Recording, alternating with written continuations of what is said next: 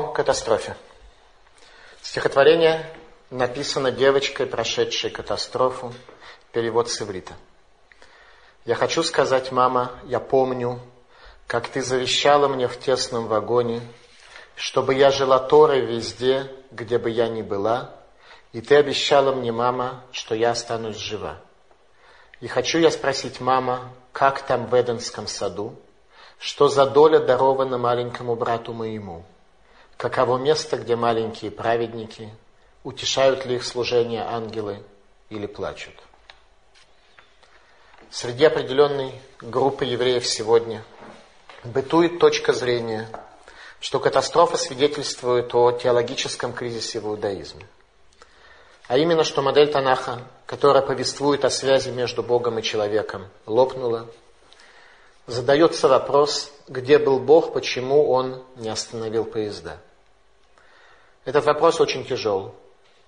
Однако факт существования тысяч евреев, которые прошли через гетто, через лагеря уничтожения, через партизанские отряды, и при этом сохранили свою веру и верность Богу, приводит нас к выводу, что после катастрофы все-таки можно верить в Бога Израиля в системе ценностей Торы. Однажды, когда я проводил экскурсию по музею Яд Вашем, один человек, который пережил катастрофу, он отметил, как вообще можно об этом говорить. И он совершенно прав. Согласно еврейской вере, единственным возможным эмоциональным состоянием, которое мы должны были пронести до сегодняшнего дня, должно оставаться авилут, скорбь, траур и безмолвие по поводу великого пожара, который совершил Бог в Европе. Поэтому в рамках данной лекции мы не сможем найти ответ на боль. Эта боль останется навсегда. И нам надлежит безмолвствовать. Но поскольку некоторые не молчат, а используют события катастрофы и основывают на этих событиях свое неверие в Бога Израиля и в еврейскую традицию – мы вынуждены будем прочесть те места в тексте Тора и Танаха, которые предупреждают о катастрофе, которая произойдет, если человек нарушит свою связь с Богом. В рамках этой лекции я предлагаю расчленить наш подход на интеллектуальную, эмоциональную составляющую и попробовать чисто интеллектуально взглянуть на тему о катастрофе сквозь призму еврейских книг, и посмотреть, что сказано в еврейских книгах о катастрофе, насколько бы тяжело это ни оказалось. Первым нашим источником будет книга Дворим, 29 глава. Мушер перед смертью говорит последние слова еврейскому народу. Говоря так. Вы вышли из Египта, вы видели те чудеса, связи между Богом и человеком, которые раскрылись перед вами. И теперь вы должны навсегда сохранить следующий урок. Может быть, есть среди вас мужчина или женщина, или семейство, или колено, сердце которого отвращается ныне от Господа Бога нашего, чтобы идти служить божествам тех народов. Может быть, есть среди вас корень, приносящий яды полынь, и вот он выслушает все слова клятвенного договора этого, он благословит себя в сердце своем, говоря, «Мир будет мне, хотя буду ходить по произволу сердца на его». И пропадет таким образом сытый с голодным, не благоволит Господь простить ему, ибо возгорится тогда гнев Господа и ярость его на того человека, и падет на него все проклятие, написано в книге этой, и сотрет Господь имя его из поднебесной. А именно, будет человек, который будет знать завет, но будет говорить, я буду, тем не менее, жить и идти по произволу сердца своего, хотя вижу я, что жизнь моя не работает. Люди будут отказываться от завета и захотят жить, ну, как получится, как хотят, без правил. И отделит его Господь за злополучие от всех колен Израиля, сообразно со всеми проклятиями завета, написанного в всей книге закона. И скажет последующий род, дети ваши, которые появятся после вас, и чужеземец, который придет из земли дальней, и увидит бедствие той земли и недуги ее, которыми поразил ее Господь. Серая соль, пожарище вся земля.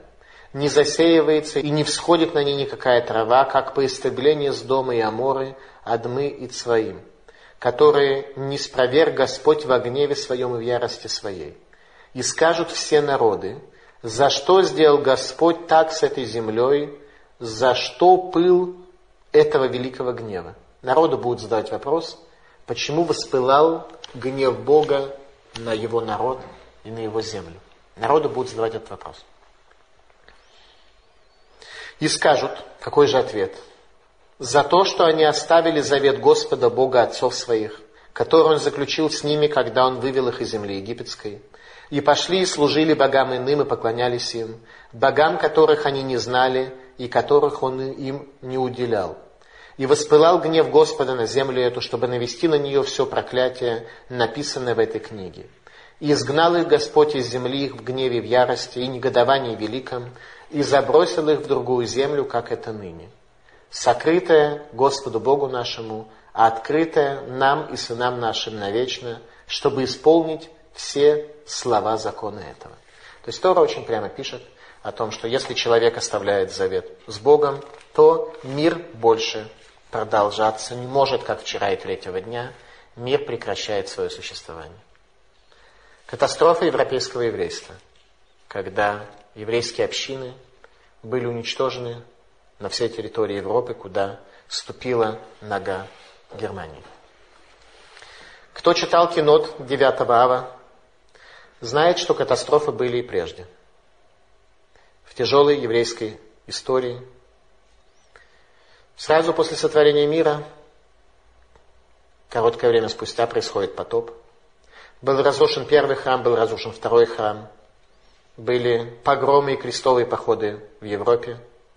Тем не менее, это не привело человека во все те времена к идее отрицания Бога, к идее задавание вопроса, где был Бог, почему Бог не остановил поезда, почему Бог этого не сделал. Почему? Потому что Бог прямо сказал, человек в этом мире живет обусловленно.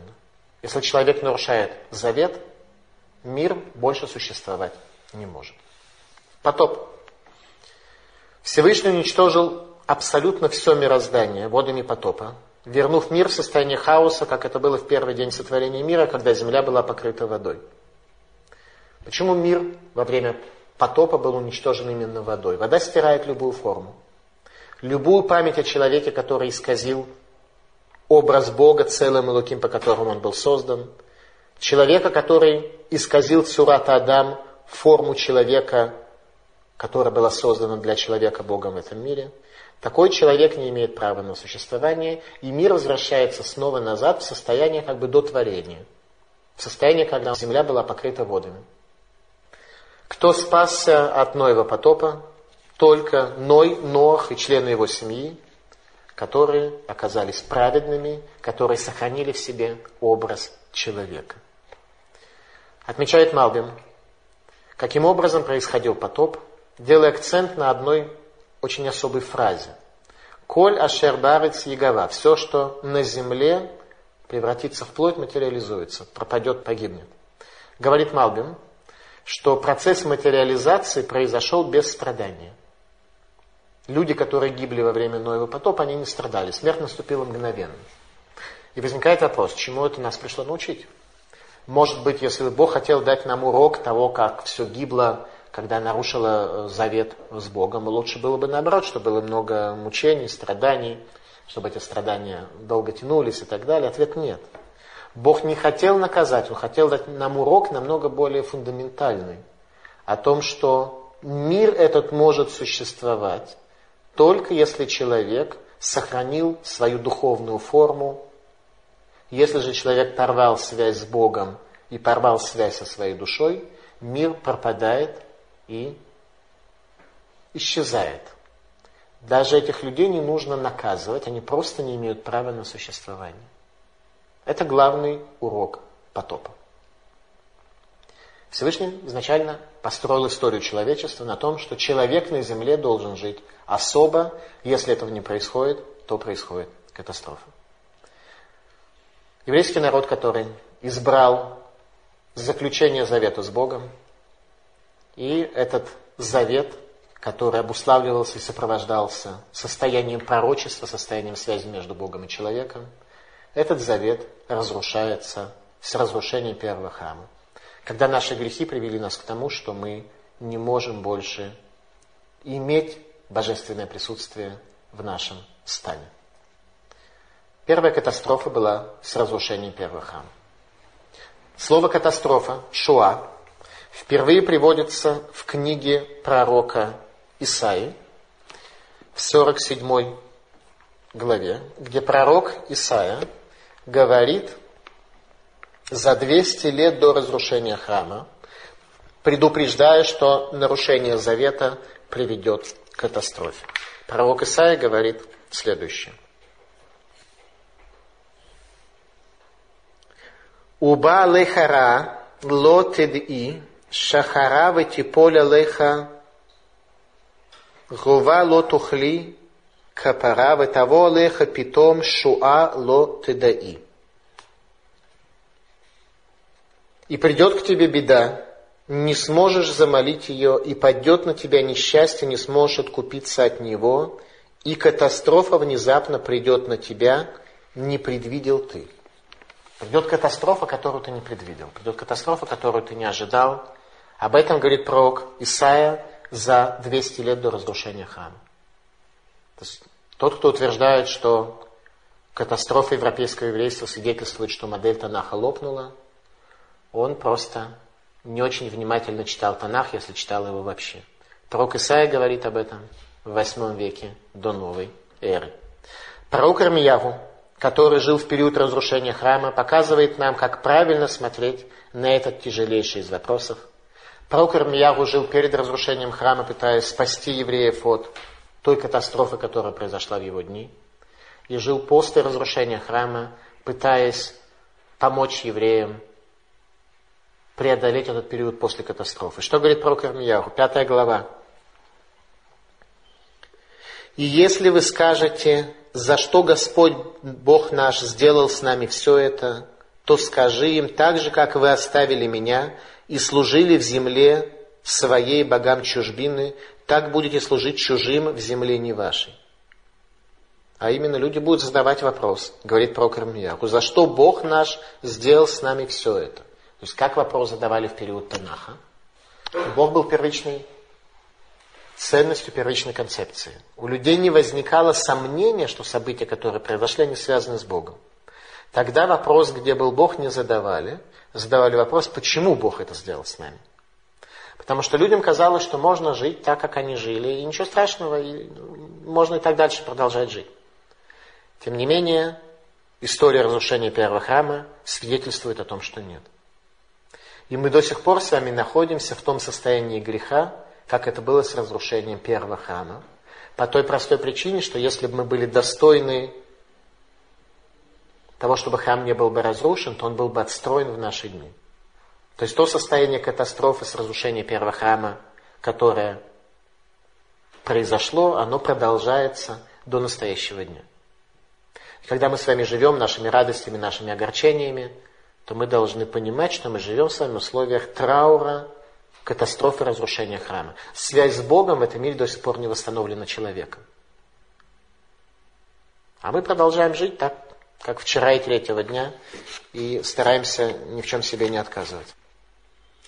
Продолжает пророк Ирмияху в 9 главе. «Венататит Иерушалаем легали маонтаним веэтарей Иуда этен шмимами бли Йошев». «И превращу я Иерусалим в груды развалин, в жилище шакалов, а города Иудеи я сделаю пустыни безлюдными». Есть ли такой мудрец, который бы понял это, и с кем говорил бы Господь, Пусть объяснит он, за что погибла страна, опустошена, как пустыня, так что никто не проходит там.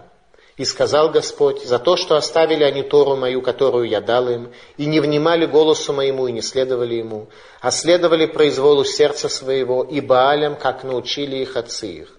За это так сказал Господь, Бог Израилев, вот накормлю я их народы этот полынью и напою их водою ядовитой, и рассею их между народами, которых не знали они, ни отцы их, и пошлю во следы меч, пока не истреблю их. Книга про Ирмияу. Задолго до 20 века, задолго до Европы. В Европе в это время еще ходили динозавры по столицам европейских государств сегодняшнего времени. Продолжает пророк Ирмияу в 19 главе, говорит следующие слова. «И скажешь, слушайте слово Господне, цари иудейские, жители Иерусалима. Так сказал Господь, Саваот Бог Израилев. Вот наведу я на место это такое бедствие, что у каждого, услышавшего о нем, зазвенит в ушах за то, что оставили они меня и сделали чуждым место это, и возжигали там курение иным богам, которых не знали ни отцы их, ни они, и ни цари иудейские, и за то, что наполнили место это кровью невинных. Говорит пророк о том, что каждый, кто услышит об этом, зазвенит у него в ушах. То есть человек потеряет ориентацию от того горя, которое произойдет у него на глазах. И множество народов пройдут по городу этому и будут говорить друг другу, за что Господь поступил так с этим великим городом, и скажут в ответ, за то, что оставили они завет Господа Бога своего, и поклонялись иным богам, и служили им. Это пророк Ирмияру. Катастрофа первого храма. Иерусалимский храм был разрушен вследствие того, что народ не внял пророкам и учителям, Однако это не привело к теологическому кризису иудаизма, и наоборот, в изгнании народ вернулся к Богу и вере, и удостоился строительства второго храма. Как только еврейский народ изгоняется из земли Израиля в Вавилон, там строятся ешивы, там строятся школы, и люди восстанавливают свою связь с Богом намного сильнее, чем это было в условиях проживания в земле Израиля. Человек, который утверждает, что в результате катастрофы потерял веру в Бога, считает, что мир объективен и его существование, существование человека, безусловно и первично. Неудивительно, что катастрофа расшатала такое мифологическое построение. Конечно, мы говорим о вопросах, которые крайне тяжело, особенно человеку, который прошел сквозь все это. Не дай Бог никому из нас пройти тот опыт, катастрофы, когда человек потерял всех, кто у него был. Тем не менее, все-таки на нас возложено не ответить на этот вопрос. Ответ все равно остается трауром и болью в сердце, но попытаться посмотреть, что сказано в наших источниках, и кто тот Бог, с которым мы заключили завет, и на каких условиях. Бог создал Адама, заключил с ним завет, который в дальнейшем перешел к Ноху, и на каком-то этапе еврейский народ заключил с Богом завет на горе Синай, когда мироздание оказывается обусловлено соблюдение человеком образа Бога. С точки зрения Торы, завет с Богом первичен, а его нарушение приводит к пропаже мира, как сказал об этом пророк Ирмияру, им ло брити юмам велайлаху. Если не завет мой днем и ночью, законов неба и земли я бы не поместил. Если не мой завет, то мир существовать не будет, не будет существовать законы этого мира. Мир прекращает свое существование. Если не мой завет днем в условиях храма и связи между Богом и человеком, и ночью в условиях разрушения храма. То есть отсутствие храма, отсутствие пребывания еврейского народа на Святой Земле и наше изгнание не освобождает нас от этого завета. Вопрос сам по себе не очевидный. И когда евреи были изгнаны в период разрушения Иерусалимского храма, то мудрецы задали этот вопрос руководителю поколения, пророку Ехескелю. Обязаны ли мы соблюдать завет, если Бог на первый взгляд порвал с нами взаимоотношения? Мудрецы задали такой вопрос пророку Ехескелю. А именно, раб, которого изгнал господин, и жена, которую изгнал муж, оставилась ли между ними какая-то связь? И говорит пророк Ехескель, что и сегодня в условиях тьмы, сокрытия и боли на нас возложено соблюдение завета, потому что Бог изгнал нас, но Он не дал нам разводного письма. Он ждет нашего возвращения, и Он ждет восстановления этого завета, ибо мир был создан только на условиях завета. Им ло брити юмам велайла, если не завет мой, мир не будет создан. Катастрофа европейского еврейства начинается тогда, когда процесс «Нирьек и Гоим, будем как другие народы» оказался необратимым и всецело охватил Европу. Евреи бросились в расколу, в просвещение, в коммунизм, социализм, бундизм, сионизм, антисионизм, а в самые любые измы, которые существовали, бросились евреи с особой мощью и силой, с такой, как не было никогда. 20 век был, так случилось в этом мире, был периодом идеологии. До этого идеологии особенно не было. После этого идеологии тоже особенно нет. 20 век, он был особым тяжелым испытанием в этом мире. Это был век идеологии. Больше не было такого никогда. Люди жили до сих пор либо религией, либо плотью. Никаких других идей не было глобально. В 20 век появились другие идеи. И они уже закончились. Все, за что боролись, уже все победили. В Европе произошел процесс, когда повсеместно и всецело евреи начали оставлять свой завет. В результате этого процесса произошла катастрофа. Один из самых мучающих вопросов, почему не сражались, а шли как скот на заклание? Это обычный вопрос, который задают. Конечно, можно ответить, что Почему не сражались советские военнопленные, которых миллионами взяли в плен, и два с половиной немца вели большую колонну? Почему они не сражались, а шли в лагеря? Почему гражданское население не сражалось? Вопрос немножко более слабый. Тем не менее, вопрос, почему не сражались, а шли на заклание, вопрос, имеющий место. Нам кажется, что смелость, храбрость и другие человеческие качества – являются объективными свойствами и качествами психики человека. Человек имеет определенный набор качеств, которые у него существуют более-менее объективно. И иудаизм утверждает, что человеческие качества зависят от степени связи с Богом и раскрытия или сокрытия божественного присутствия среди людей.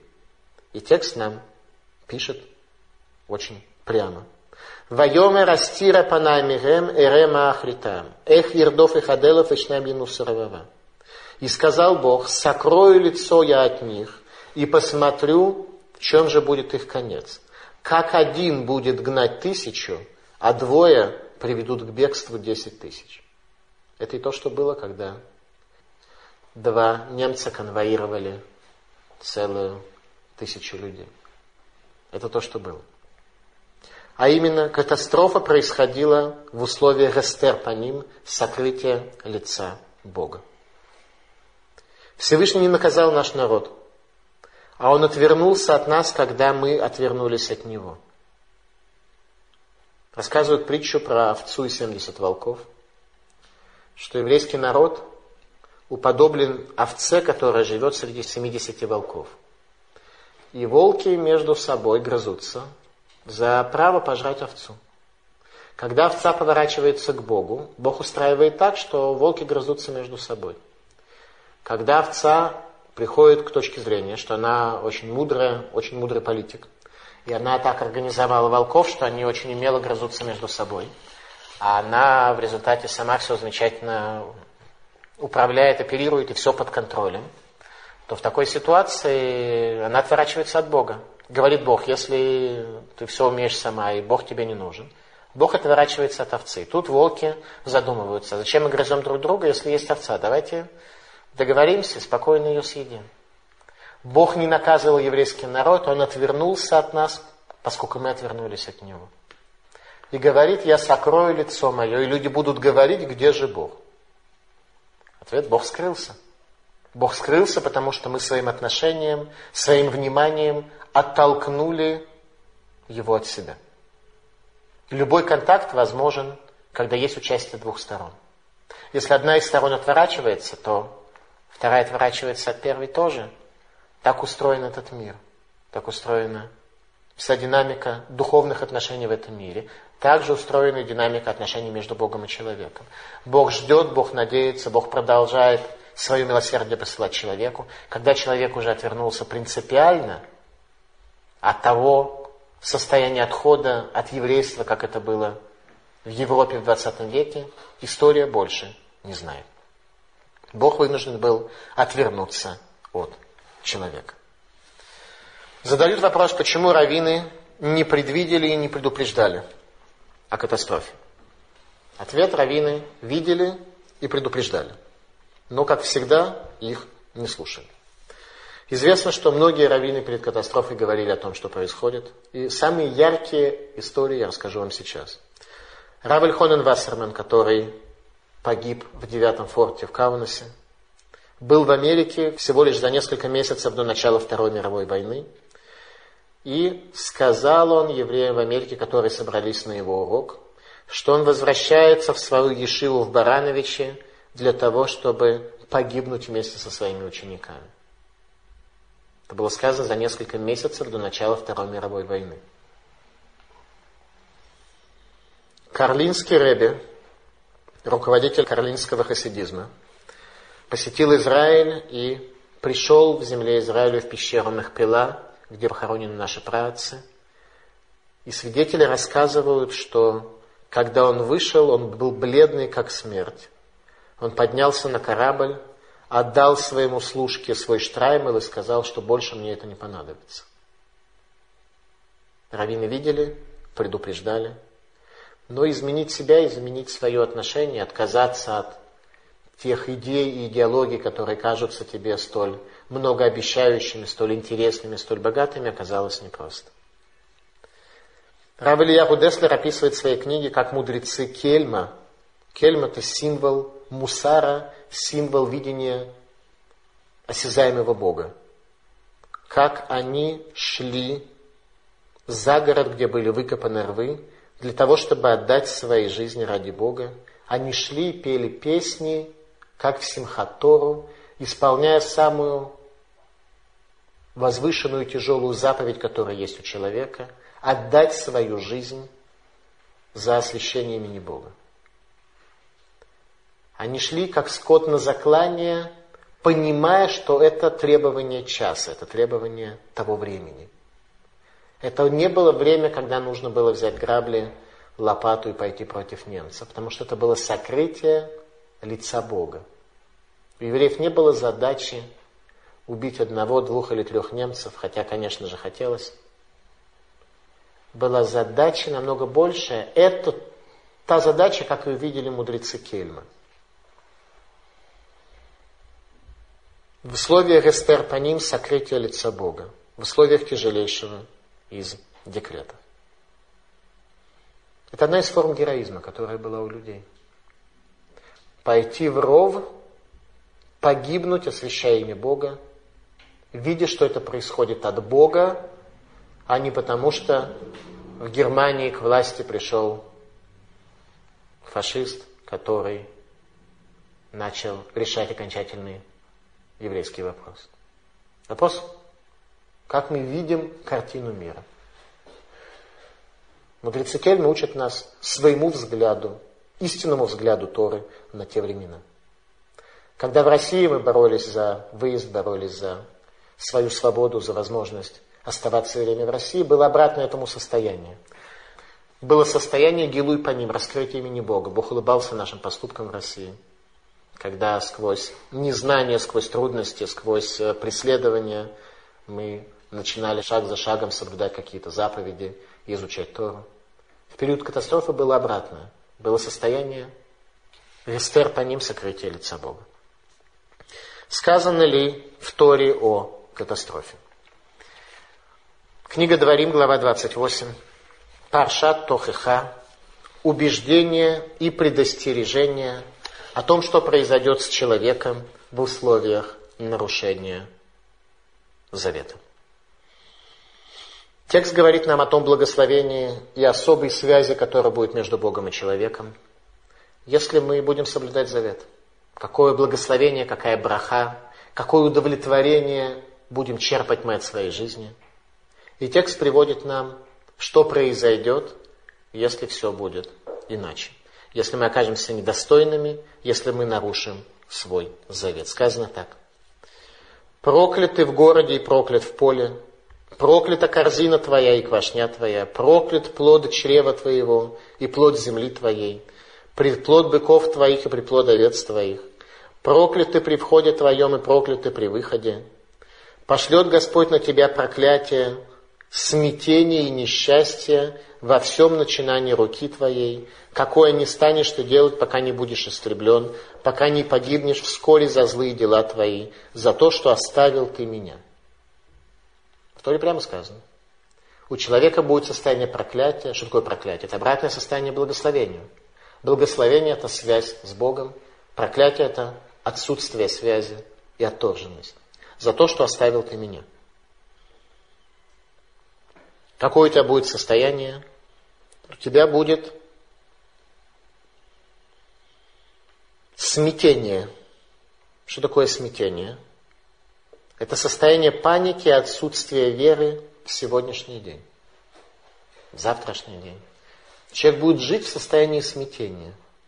Нерумал, не будет знать, куда ему направить внимание свое.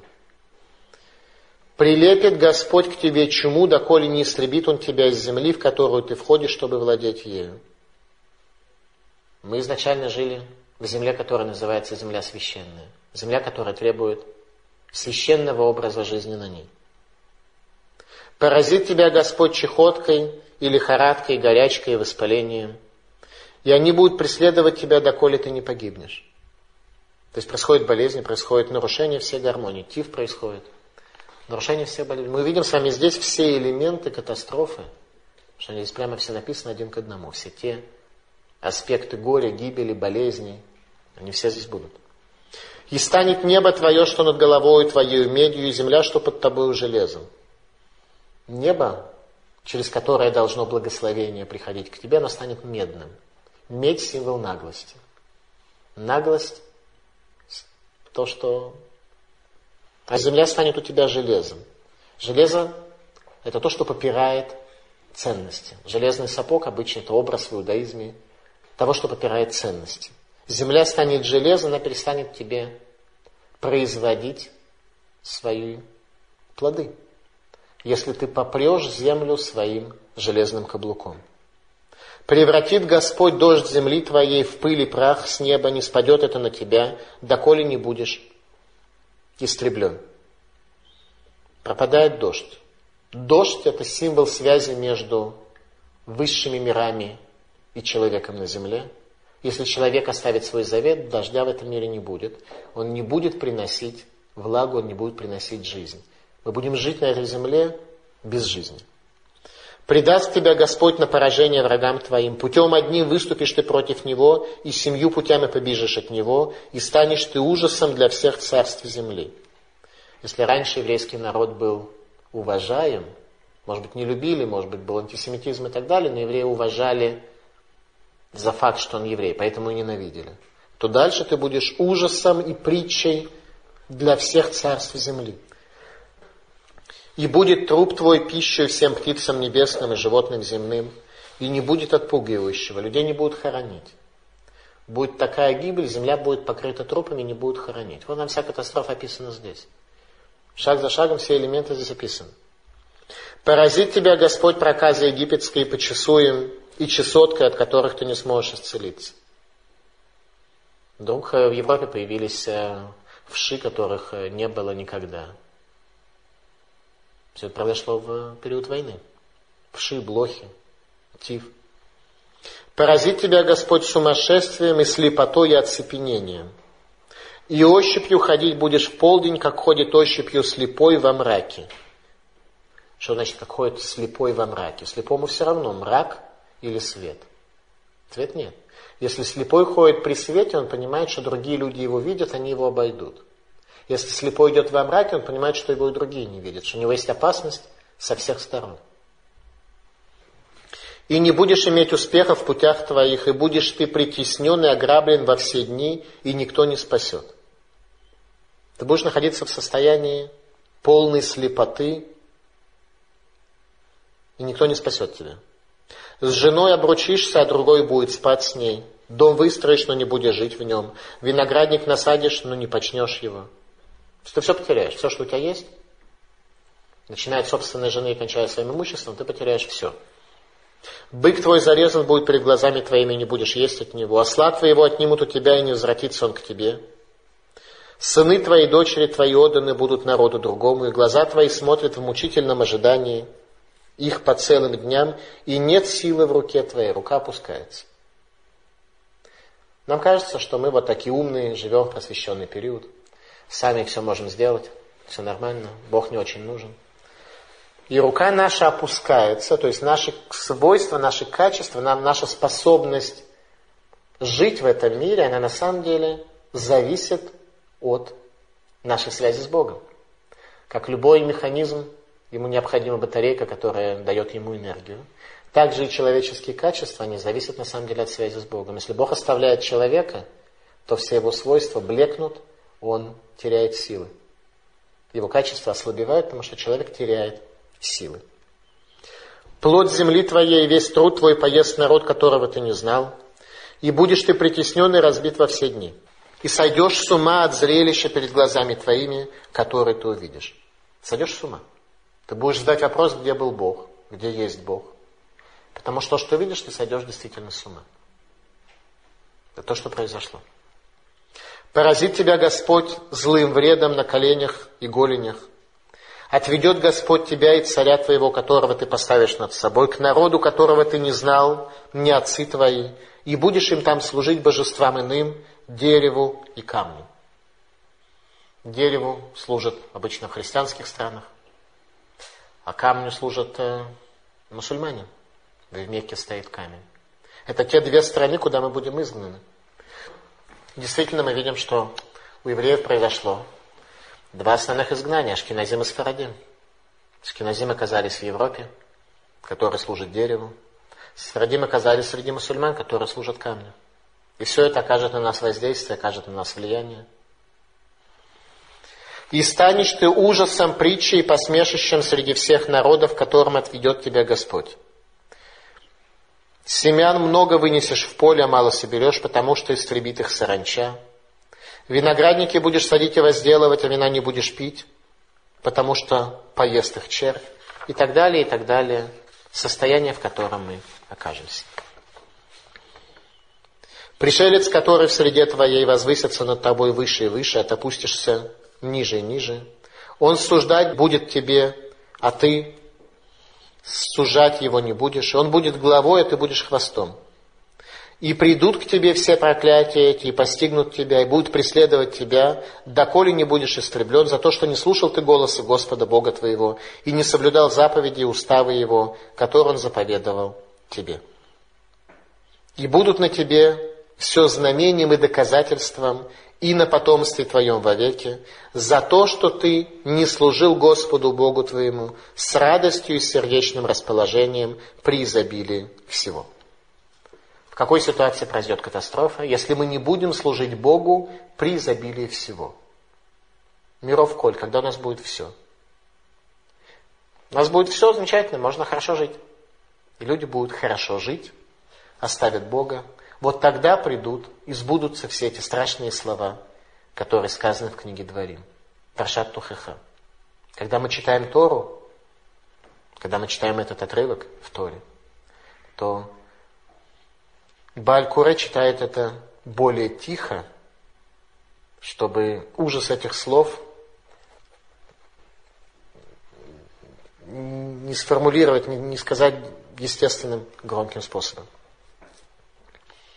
Продолжает текст Торы, Паршат Тухаха. «Служить будешь врагу твоему, которого пошлет к тебе Господь, на тебя и в голоде, и в жажде, и в ноготе, и в лишении всего, Подымет Господь на тебя народ издалека от края земли, как орел налетит народ, языка которого ты не поймешь. Народ наглый, который не уважит старца, юноши не пощадит. И будет он есть плод скота твоего, и не оставит тебе ни хлеба и вина. И обрушит Господь удары ужасные на тебя, и на семя твое удары мощные и верные, болезни злые и постоянные. И повернет он на тебя все недуги Египта, которых ты боялся, и прилипнут они к тебе. И будет, как радовался Господь вам, творя вам добро и умножая вас. Так точно будет радоваться Господь, уничтожая вас истребляя вас. И отторгнуты будете вы от земли, в которую ты вступаешь для владения ею. И рассеет тебя Господь по всем народам от края земли до края земли, и будешь там служить божествам иных, которых ты не знал, ни отцы твои, дереву и камню. Но и между теми народами не успокоишься ты, и не будет покоя ступне твоей, а даст Господь тебе там сердце встревоженное, тоску и скорбь души. И будет жизнь твоя висеть на волоске перед тобою, и будешь в страхе день и ночь, и не будешь уверен в жизни своей. То есть состояние изгнания, состояние катастрофы, состояние отсутствия связи с Богом, человек не будет уверен в жизни своей. Утром скажешь, о, если бы настал вечер, а вечером скажешь, о, если бы настало утро. От страха в сердце твоем, которым ты будешь объят, и от зрелища перед глазами твоими, которые ты увидишь. И возвратит тебя Господь в Египет на кораблях, тем путем, о котором я сказал тебе, ты более не увидишь его. Всевышний вернет нас назад в эту землю, и мы сможем вернуться. То Бог, не навсегда, Бог не навсегда отослал нас, изгнал нас. Бог ждет нашего возвращения. Это состояние катастрофы. Оно описано в тексте Торы. Катастрофа происходит тогда, когда человек оставляет завет Бога. Каким выводом после события катастрофы мы должны прийти? Я думаю, что выводов может быть много. Я лично вижу два основных вывода, которые я сделал для себя. Первый вывод. Эйну ламка мингагонурег. Мир не существует теперь, как вчера и третьего дня – когда люди могут спокойно жить, развлекаться, исполнять заповеди, делать добрые дела. Ну так жить спокойно, нормально в этом мире. Мы должны понимать, что мы последние из оставшихся и спасенных. Мы все спаслись в результате чуда. И мы должны понимать, что наша жизнь, она подчинена чему-то великому. Мы должны жить в этой жизни великим образом. Мы спасенные для того, чтобы спасение принести в этот мир дальше. Второй вывод. Немцы не только хотели нас уничтожить физически, они хотели сделать из нас скот. Главный принцип скота – это тот, кто заботится о себе. Поэтому второй вывод, который я сделал для себя, о том, что мы должны жить в этом мире для других. Мы должны стараться принести в этот мир смысл, свет. И воцарить ту идею, которую хотели уничтожить немцы. В том, что человек, он живет для, для Бога. Это то, что хотели немцы уничтожить. Для Бога, для людей, для идеи. Мы это должны восстановить. Героизм в катастрофе. Существует, наверное, два типа героизма, которые происходили. Одно это восстание, сопротивление, сопротивление в гетто, партизаны. То, что хорошо известно, и много мы об этом знаем, еще больше мы об этом не знаем. Были и другие формы героизма. Духовный героизм в условиях сокрытия Бога в катастрофе. Одна история следующее. В один концентрационный лагерь, в один лагерь уничтожения попала женщина с маленьким ребенком. Их поместили в две разных части лагеря. И матери удавалось иногда узнать о судьбе своего сына. И через некоторое время она узнала, что он очень слаб, что у него еле душа держится в его теле. И мать где-то достала картофелину, обожгла ее и подошла к воротам и надеялась увидеть там своего сына, его позвали. Она увидела своего сына, который еле стоял на ногах. И она через забор протянула ему картошину. Но он сказал, нет, мама, я уже умираю. Ты оставь это для себя. Ты сможешь остаться жить. У меня уже шансов нет. Это был один из маленьких эпизодов катастрофы. В условиях Гестер по ним сокрытия Бога были также события, когда для определенных людей в определенных условиях Бог раскрывал свою руку и происходили спасения. Так произошло спасение Ешив из Литвы, которые восстановили мир Тора после катастрофы. Чудесные спасения, когда консул Японии давал визы, и люди спаслись через Японию, через Китай. И рассказывают еще одну историю о спасении. Однажды немецкие евреи на корабле приехали в Англию. И английские власти отказались их принять в Англию поскольку Германия была государством, которое находилось в состоянии войны с Англией, их отказались принять. В результате отправить назад их было тоже невозможно, потому что в страну, с которой у тебя состояние войны, ты не мог э, послать пассажиров. Что нужно было сделать? Решили их отвезти в Австралию, которая была тогда британской тюрьмой. Теперь кто повезет? А моря полны немецкими кораблями опасно. Тогда освободили из тюрем английских моряков, которые умели управлять кораблями, и сказали, отвезите этих и получите свободу. В результате они, естественно, согласились, евреи вышли в море. Как только они вышли в нейтральные воды, сразу же зэки объяснили евреям, что нужно собрать все свои драгоценности, все свои ценности – и сдать. Евреев ограбили и пересмотрели все их вещи и обнаружили книги на немецком языке. И эти чемоданы с книгами выбросили в море. И один еврей рассказывал, когда он плыл на этом корабле, что он задал тогда вопрос, где же Бог? Почему Бог позволил выбросить те книги, которые не принадлежали этим англичанам, не представляет для них никакую ценность. Но то, что они их ограбили, допустим, это можно понять. Но почему выбросили эти книги? Где был Бог?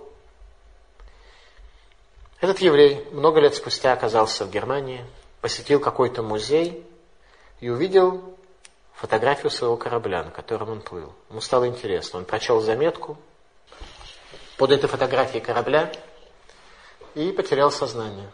Что произошло? Оказывается, как только этот корабль вышел из английского порта, сразу же за ним увязалась немецкая подводная лодка. И собирались потопить этот корабль. Тут немцы увидели, что сбрасывают чемоданы. Им стало интересно. Они подождали, пока корабль удалился. Всплыли, открыли чемодан, увидели там книги на немецком языке. И они подумали, что, по всей видимости, это корабль, на котором э, плывут э, немецкие военнопленные получили указание сопровождать этот корабль, куда бы он ни плыл. Они осуществили охрану этого корабля. Как только корабль уже без евреев начал возвращаться назад, его тут же потопили. Это история, которая произошла. Поэтому очень сложно в условиях мира, когда Бог показывает человеку ровно то, что он достоин увидеть, очень сложно понять, где был Бог. Происходили чудесные события спасения для каких-то людей.